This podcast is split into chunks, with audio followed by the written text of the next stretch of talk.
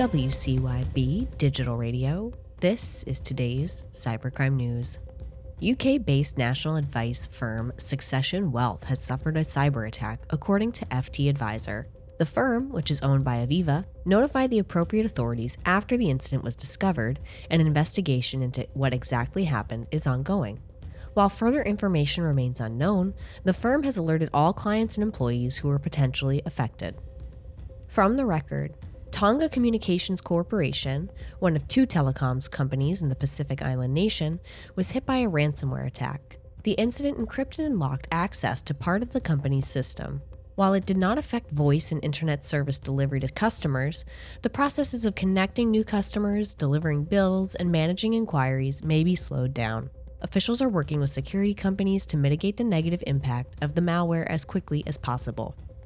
Greek media group Documento's, two websites were subjected to distributed denial of service cyber attacks, Balkan Insight reports. As a result, all servers went down for both websites, leaving users to experience connectivity issues. The hackers buffeted the websites one day after the publication of a new report on convicted Turkish fraudster Yassam Ayaveffi's wife and her connections to the Greek underworld.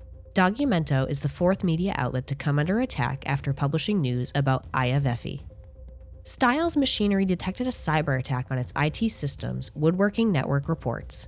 The Michigan based manufacturing solutions company decided to completely shut down their systems in the aftermath of the attack. An investigation into the incident is underway as officials work to restore operations to full functionality as soon as possible. Customers have been advised to expect delays in deliveries and communications.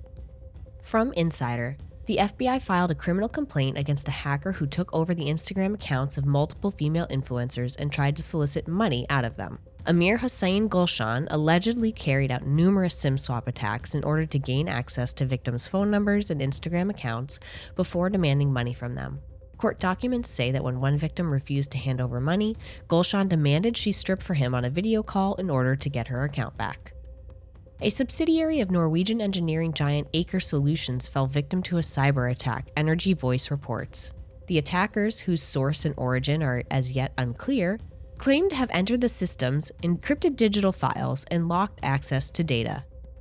Aker Solutions said it was working to contain and neutralize the attack, but the full extent of the situation remains unknown. The incident comes as security measures ramp up across the energy sector, with Norwegian police forces now on alert for an increase in potential spying activity as relations with Russia deteriorate.